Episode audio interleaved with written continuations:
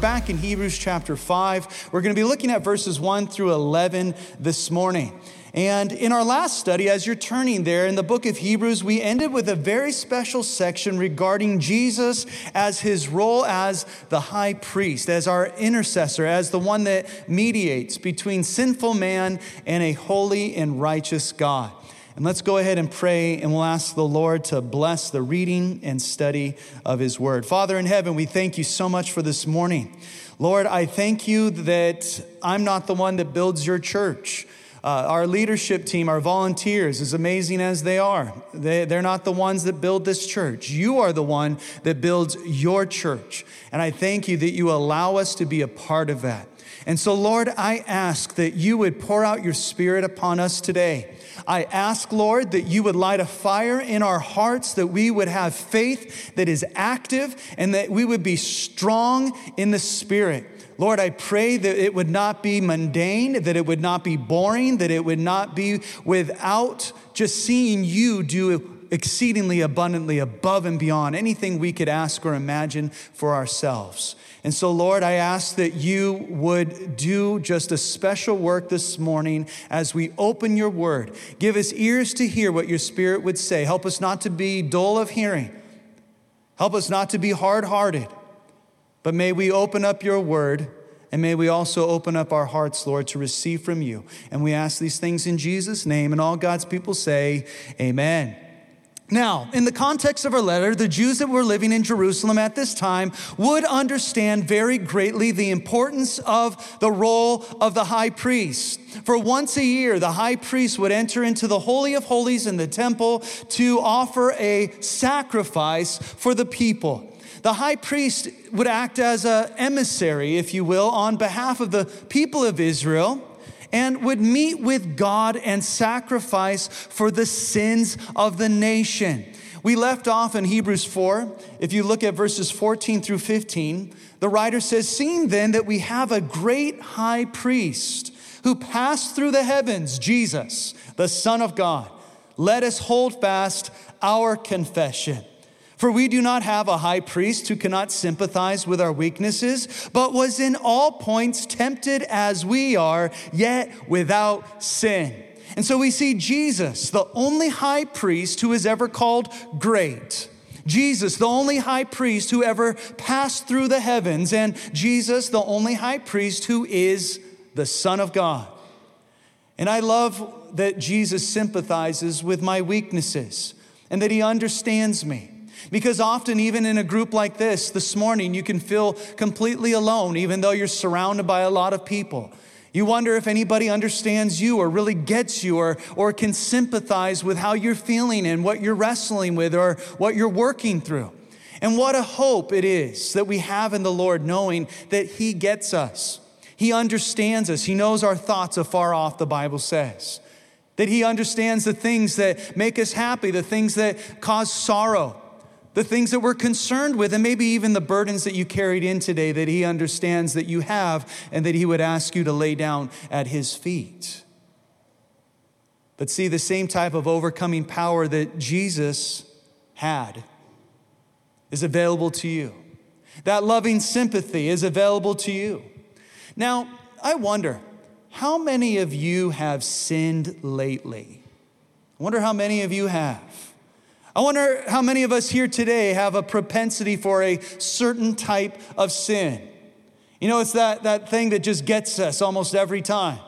But I also wonder if we have taken a long, hard look in the mirror and have sat there and asked ourselves an honest question of how does it make me feel after I sin?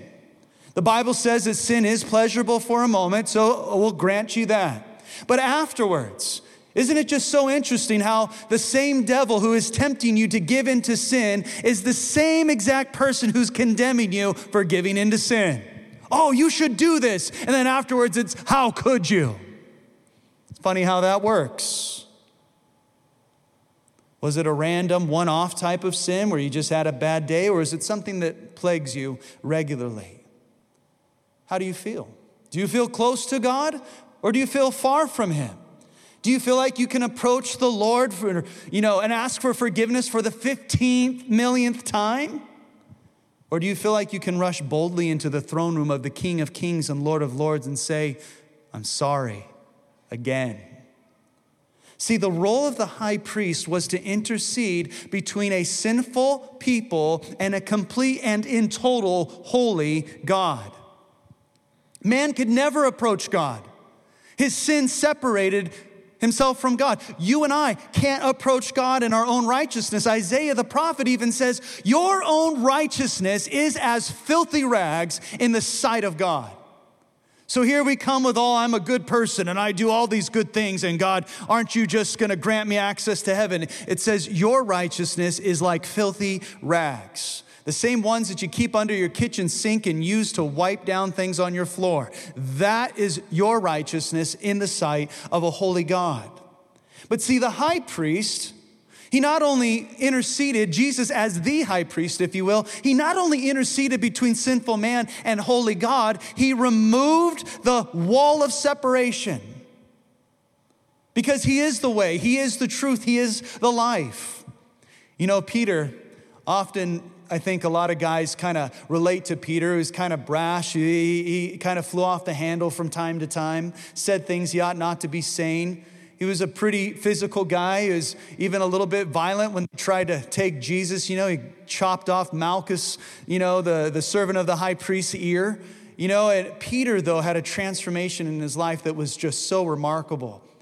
And this big brute of a guy, as many believe he was, wrote in 1 Peter chapter 5, verse 7, Cast all your care upon Jesus, for he cares for you. I love how this can be read.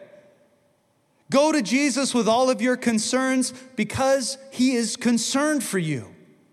Take all of your anxieties and your causes for worry and place them upon Jesus, for he cares about you.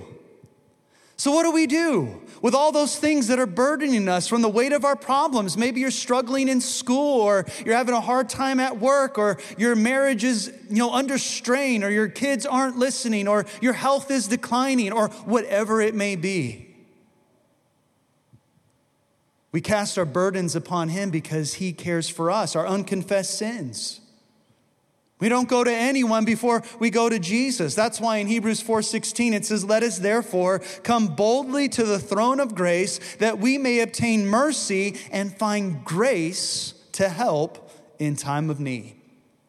From verse 16 here in Hebrews 4, did you notice the things that I just read, the two things that you find when you boldly approach the Lord? There's two. He says that you will find, or you might obtain mercy, you will obtain mercy, and you will find help. But before you find help, before you obtain that mercy, let's look at the word boldly. Come boldly. It's interesting that it's quoted here as, or translated here rather, as boldly because literally it can mean three things. And you'll see this recorded a number of times in the scriptures. It means with, behind, or after. Listen to what I'm about to say. When you have sinned, when you are burdened, you are able to approach the throne room of God because you do not do so alone. In Romans chapter 8, verse 34, it says, Who is he who condemns? It's Christ who died, and even furthermore is also risen, who is even at the right hand of God, who also makes intercession for us. See, the reason that we're able to enter into the throne room of Almighty God is because Jesus has gone in before us. Or better yet, we enter in boldly because we actually enter in with, behind, or after Jesus. Now, I don't know if you've ever tried to get into an exclusive event that was by invitation only. You needed to have a wristband or a lanyard, or your name had to be, you know, on the list, so to speak. Maybe it's even the classical big buff bouncer guys with a velvet rope, and they're letting people in one at a time. You know, and you find yourself, you know, getting stopped after the person who is supposed to be there goes in, you get stopped, and then you say, I'm with him. Typically won't get in. That person's already long gone, and they're like, yeah, sure, get out of here, buddy. But however, if the person that's supposed to be there turns around after he crosses through that velvet rope entrance and says, He's with me, wow, what a difference that makes. The one that belongs there looks back to you and says, Yep, that guy's with me. He's with me. This is the same thing that we're looking at when we enter in boldly to the throne room of the Lord, the throne room of God. We are able to go in boldly because we go in with or really behind or after Jesus. We don't enter in alone. So Jesus is more than what the Jews of this day that this letter was written in would understand of what a high priest was what a high priest was, what his role was all about. Jesus was more. Because in their minds, they would never think of approaching God because of their sins. The only way that they could vicariously approach God would be for the high priest to offer a sacrifice on their behalf. As a side note, the mindset of the Jew has today changed drastically from those to whom this letter was written, where now there is a belief that you can just go directly to God and you don't need Jesus or anyone to intercede for you. For in verse 1 of Hebrews chapter 5, it says, For every high priest taken from among men is appointed for men and things pertaining to God, that he may offer both gifts and sacrifices for sins. So as you grow in your knowledge of what the Bible says, the high priest's duty was to intercede on behalf, again, as I've already mentioned, to intercede on behalf of a sinful man and a holy God. But according to the law of Moses, this man would be from the tribe of Levi, a descendant of Aaron, you know, Moses' brother, who was the first head of the priesthood. But this man was just a sinful man with a sinful nature, just as the people he was interceding for. This priest according to the Jews. Not even the high priest had direct access to God, for he first must offer a sacrifice for himself, for his own sins, before offering one for the people. And it is true, as we read here, that he was taken from among men, other priests. He was selected and appointed for men in things pertaining to God. But because this priest had a sinful nature, and himself needed a covering for his own sin, it says in verse 2, as we read of chapter 5, Hebrews 5, he can have compassion on those who are ignorant and going astray, since he himself is also subject to weakness. This is that man. Could have been Zacharias, it could have been any man. He had a sinful nature, but he understood the sin of man because he sinned himself. The high priest was to be compassionate. Verse 3 Because of this, he is required as for the people, so also for himself, to offer sacrifices for sins. So, hey, I understand the weakness of man. I am a man. He understood the need for forgiveness of sins because he needed forgiveness of sins. But again, there are a handful of things to note that are different between Jesus as our high priest and then the man selected as high priest in Judaism. I gave you three already, which were Jesus is the only priest called great. He is the only one who passed through the heavens, and he is the only high priest referred to or called the Son of God. But additionally, Jesus is the only high priest who was without sin. He is the only high priest who did not need someone to bridge the gap between him and God. He did not need a covering for his own sin in order to now make a covering for his people's sin. As it says in Matthew chapter 1, they shall call his name Jesus, for he shall save his people from their sin. And in verse 4, it says, And no man takes this honor to himself, but he who is called by God, just as Aaron was. For a man to be selected to offer incense before the Lord and sacrifice on behalf of the people, he would never select himself to do so. It was not a self appointed position. It was something ordained by God. It's also, too, the same for those that are called into the ministry by the Lord. There is no amount of education, that equates with a calling from the Lord. Man cannot ordain you, God ordains you. God calls you. In the scriptures, we see a few instances, and these are things you want to file away for, for later because there were three instances in, where, uh, in which men took it upon themselves to act as priests when they ought not to. First, number 16 was a man by the name of Korah who rebelled against Moses, rebelled against God's law, and some call it a divine earthquake where the earth opened up and swallowed him. And God dealt with that. Nope, you don't appoint yourself and you don't go against what I've commanded you to do. Next in 1 Samuel, Saul, he was rejected by God as king, and he took it upon himself to do things he ought not to be doing. Uzziah, in the temple itself, he was the king, and he was struck with leprosy. You can read about that in Second Chronicles 26, verse 16. Also, I used to laugh at this, and it's not really funny, I guess, but you know, in, high, in the time where the high priest would enter into the Holy of Holies, they would wrap a rope around his leg. His garments also had bells that jingled when he moved, and as he was, you know, offering incense to the Lord, you'd hear, hear the jingles of the bells.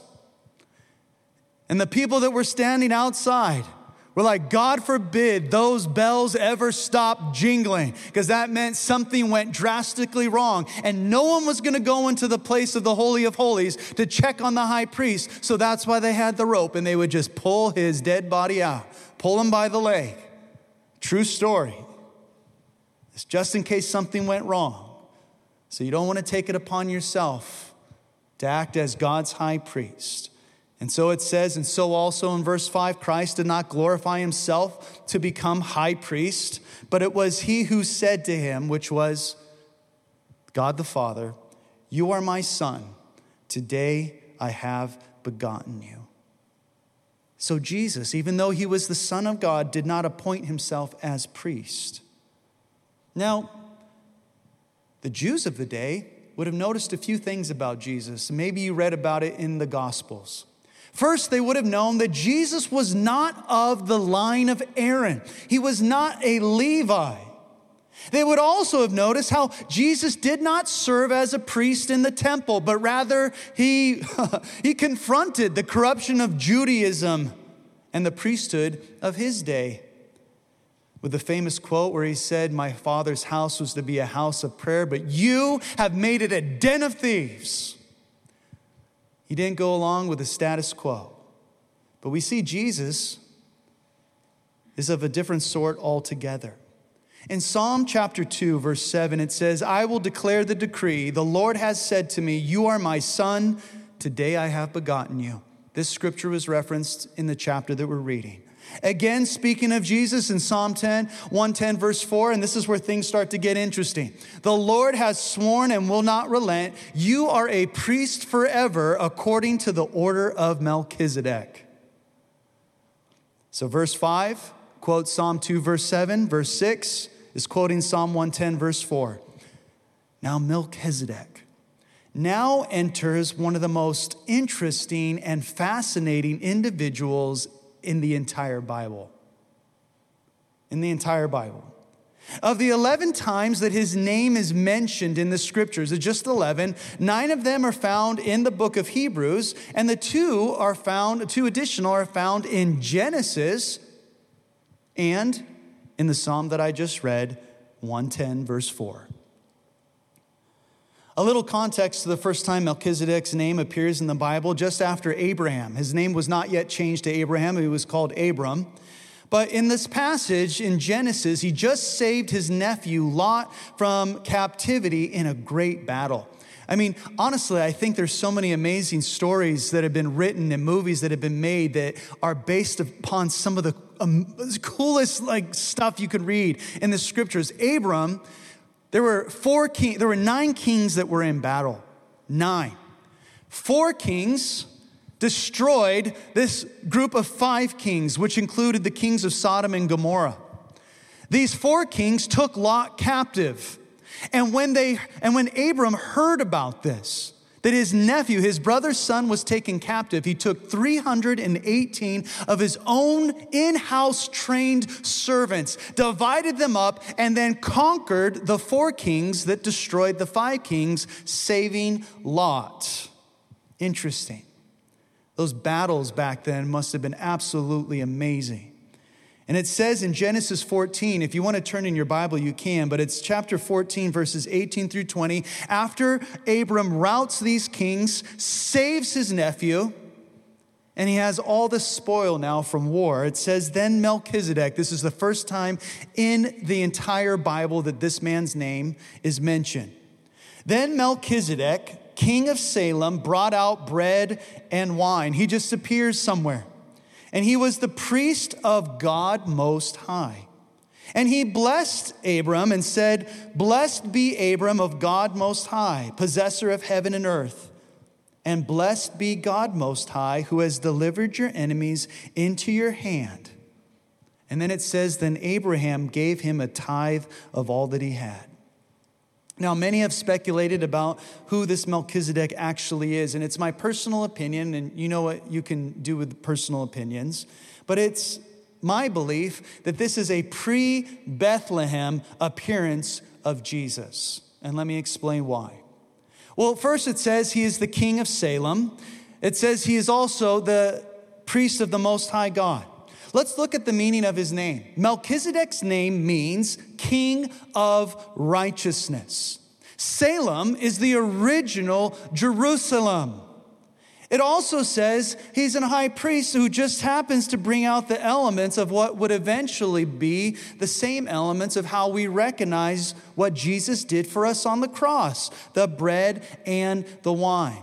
Additionally, from Hebrews chapter 7, where we will unpack this much further in the months ahead, in chapter 7, verses 1 through 3, it says, For this Melchizedek, king of Salem, priest of the Most High God, who met Abraham during, or excuse me, returning from the slaughter of the kings and blessed him, to whom also Abraham gave a tenth part of all, which was not just his spoil, it was a tenth of everything that he owned, he gave.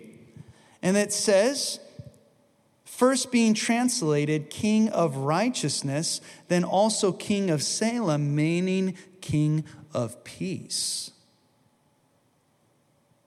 But then in verse 3, your mind gets blown because then it says, Melchizedek, speaking of his earthly dwelling, if you will, was without father, without mother, without genealogy, having neither beginning of days nor end of life, but made like the Son of God, remains a priest continually. I love this stuff. This is amazing. This is why I believe that this was Jesus who appeared to Abraham. This is the argument that it would appear that the author of Hebrews is making, or the revelation, whichever you prefer.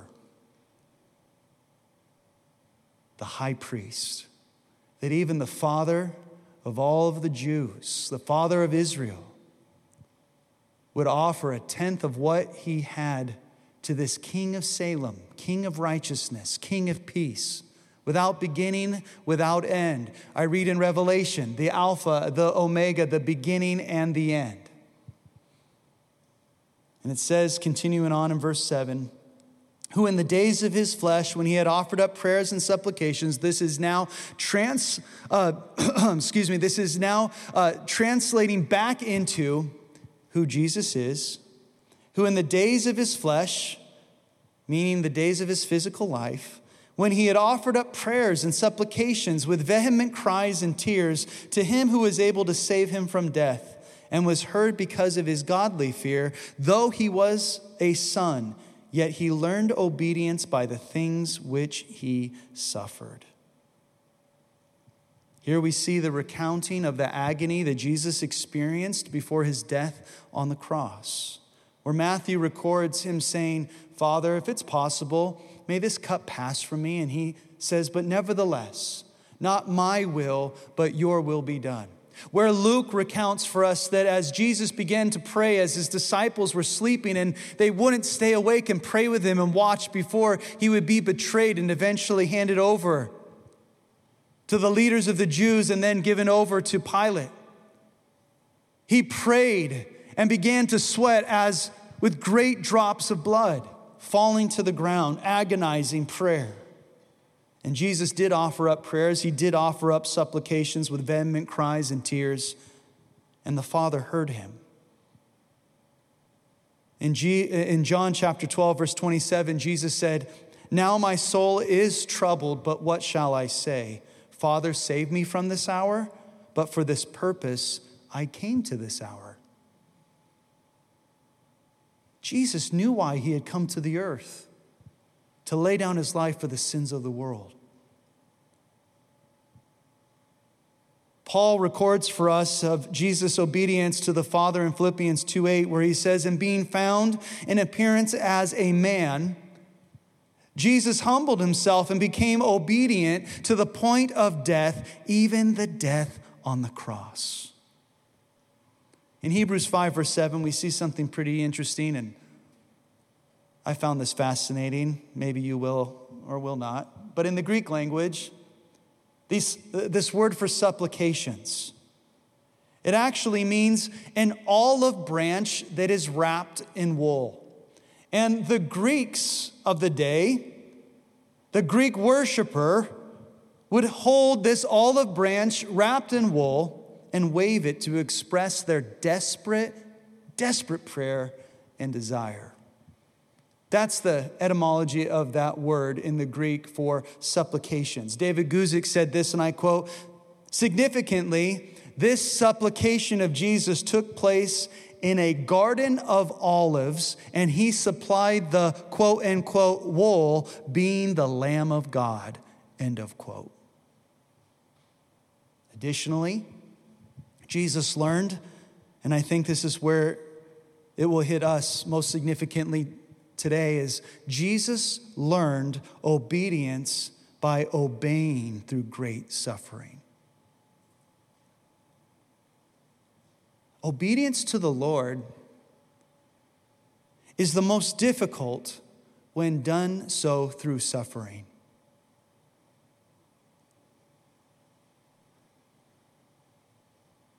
Are you suffering through obedience this morning? Are you doing what's right and it's hard or it's cost you? You're hurting. I have to tell you that I don't like it when I'm suffering. If I did, I'd probably have a greater problem. But there's something about myself that is absolutely undiscoverable apart from it, and even more so about who Jesus is. The things that I discover about me, my weaknesses, my need for a Savior, my dependency upon Almighty God, they're not shown to me unless it's through my time of greatest need. And there's not ever a greater temptation to disobey God and to throw the towel in when you're suffering. And yet, even greater still, I'll see who Jesus is. Jesus said, Blessed are the pure in heart, for they shall see God. And it just so happens that if I have enough faith to act, if I'm trusting the Lord, I'll obey. And if I'm obeying the Lord, guess what? I am living a pure life. Even in the midst of difficulty and suffering, even if it's costing me something. But then I remember, well, if I'm trusting the Lord enough to obey Him, and I'm obeying the Lord and not in disobedience, even when I'm having a hard time, then that means that I'm living pure before the Lord. And then I go back again to what Jesus said Blessed are the pure in heart, for they shall see God. And that's exactly what happens every time you're obedient through your most difficult and painful experiences. You see Jesus. 100% of the time, you see Jesus. You see your sin for what it is, you see your weakness, you see your propensity to do things that are self destructive, but through it all, you find Jesus, your high priest, ever living to make intercession for you, the one that's already gone into the throne room so you can say, I'm with him. No, he says, He's with me. And I enter into that place where I find forgiveness boldly because I have come behind, I've come with, I've come after Jesus. James, the half brother of Jesus, who was also the church leader in Jerusalem, said this in James 1, verses 2 through 4 My brethren, count it all joy when you fall into various trials, knowing that the testing of your faith produces patience. But let patience have its perfect work, that you may be perfect, that you might be complete, and that you may lack nothing. And so we see tying in perfectly in verse 9 of Hebrews 5, it says, And Jesus, having been perfected, he became the author of eternal salvation to all who obey him. Called by God, verse 10, as high priest according to the order of Melchizedek, of whom we have much to say, and it's hard to explain since you have become dull of hearing. I don't want to be dull of hearing. I don't want to have a hard heart. I don't want to come to church and be like, oh, yeah, tell me something I haven't heard already. I don't want to be like that. Jesus did suffer to the point of death on the cross, but guess what? He rose again on the third day, and God willing, we'll celebrate that again this coming Easter. But Jesus is perfectly suited to be the author and the finisher of your faith. He created you, He sustains you, He's transformed you, He ministers to you, and He will one day resurrect you into eternal life. So that's why I look unto Jesus, the author and finisher of my faith. That's why when I'm tempted to sin, we say, Lord, help me, give me victory, give me strength. Lord, even if it may cost me, though none go with me, still I will follow. Lord, I know this is going to be hard. Lord, I know this might involve suffering. And even when I'm in the midst of it, Lord, help me not deny your name. Lord, I have little strength, but may I keep your word and may I not deny your name. Lord, thank you that you've already gone before me. You've prepared my way. You are the way. Lord, thank you that when I approach God, I don't do so alone in my own righteousness that's filled with holes like filthy rags. Jesus says, He's with me. She's with me. I've paid the price for them. They're forgiven. My righteousness I have imputed, I have given to them. And so, whether it's the first time or it's the hundredth time, you come to that throne room of God boldly because Jesus is with you. And through faith in Jesus and through confession of sins, you find that He forgives you and He cleanses you from all unrighteousness. This is who we're looking at today as Jesus, the high priest. Not a sinful man who needed to cover his own sins before offering sins, the, the, the sacrifice for the sins of his people, but he was the perfect Lamb of God. He was the wool wrapped around that olive branch, if you will. As he sweat great drops of blood there on the Mount of Olives, the place of the olive press. From there, he would lay down his life for your sins and for my sins. This is how you approach God. You cannot approach God through anyone else. Jesus is the only way, He is the only truth, and He is the only life. And there probably isn't a more radical statement than you can make than that today. You can't get there through any other world religion or world religious leader. You cannot get there in your own efforts. You cannot do anything in your own strength or your own might to approach God. You will never make it. You will never be good enough. But that's why Jesus came. That's why God sent his only son. So instead of you trying to stand on your tippy toes and get those good works to somehow reach God, God said, I will reach you through my son Jesus. And there you find hope of eternal life. And what a great high priest we have who understands us, who mediates, who intercedes. We have the Holy Spirit that has been set upon us as a seal, saying that we belong to the Lord. Don't ever take that for granted. God has great things in store for you. He's gone before you, not only in the heavenlies, but He's gone before you here on this earth. He is telling you this is the way, walk in it. I've shown you how you might be godly, I've shown you how you might have victory. And it's found in the Word of God. It's found nowhere else apart from God's Word. This is what you have. And so you can step confidently into any season that you might be in in your life, any situation that might just present itself to you or that you might find yourself in. And even in your greatest time of trial, suffering, and need, you can find yourself with the strength to be obedient and to honor the Lord in all things. For that we say, Hallelujah. Thank you, God. It's no longer my attempt to reach the Lord in my own efforts. It's Jesus. He's the one. And I'm so glad that He said, Hey, Garrett's with me. Thank you, Lord. It's the same thing He says to those of you who have put your faith in Him. It's not, hey, I'm with that guy. No, it's Jesus saying, no, they're with me. That's how we're granted access. Don't ever forget it. If you come to this church, I probably never let you will, but that's uh, for another time. Let's pray. Father, I pray that you would please fill us afresh with your Holy Spirit even now. These things that we've read, these things that we've studied, I ask, Lord, that they would sink deep, Lord, as good seeds bearing good fruit. And I pray, Lord, just not for a little fruit, but for a lot, a lot of great spiritual fruit.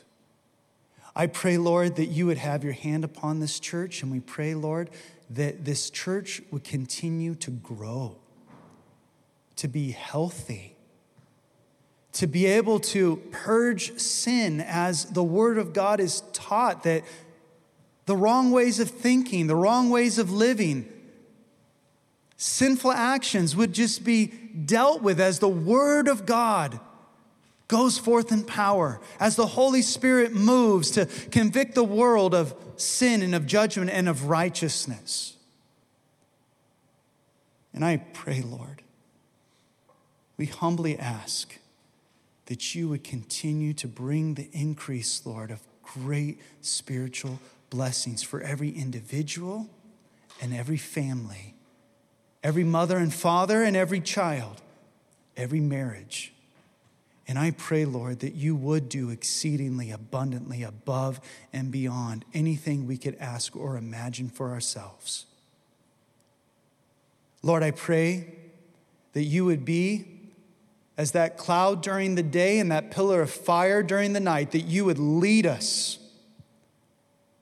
That we would not harden our hearts as in the day of rebellion but Lord, we would be obedient to you in all things. And may we find, Lord, great fulfillment in our hearts and in our souls, Lord, because of our obedience to you. Lord, sin leads to death, depression, discouragement. It distances us from you. I pray that if there are any here with unconfessed sin this morning, that they would understand your great love for them. Lord, that they would understand that you've even set forth that command that all men should repent and turn from their sins.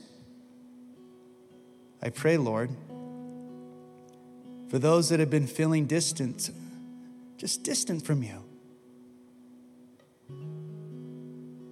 I pray, Lord, that as they have drawn near to you today, that you would be true to your word and draw near to them. I pray, Lord, for heavy hearts to be lightened, for burdens to be cast down upon the ground at the feet of Jesus, casting all of your concerns upon Jesus, for he is concerned for you. I pray, Lord, that your will would be done today and that you go before us this week and may we walk in the Spirit and may we not fulfill the lusts of the flesh. And we ask these things in Jesus' name. And all God's people say, Amen. Let's stand. If you need prayer today, our prayer team will be available after service. We'd love to pray with you for anything that you might have on your heart or your mind, for yourself or for someone else. And may the Lord bless you today. May He keep you.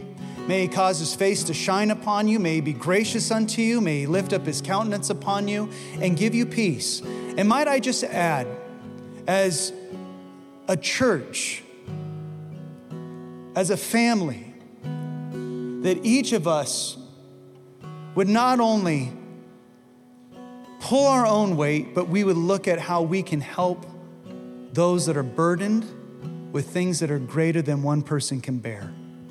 That we might be that help to someone in need. As a church, that we would be attentive to the leading of the Holy Spirit. I would even say the prompting of the Holy Spirit and who we should invite to church, who we should share the gospel with, who we should pray for. May we truly be the hands and feet of Jesus.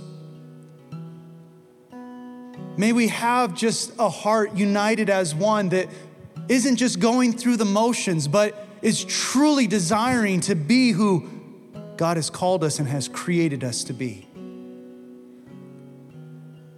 And then may we be a force for good, bringing glory and honor to our King of Kings and our Lord of Lords in Jesus' name.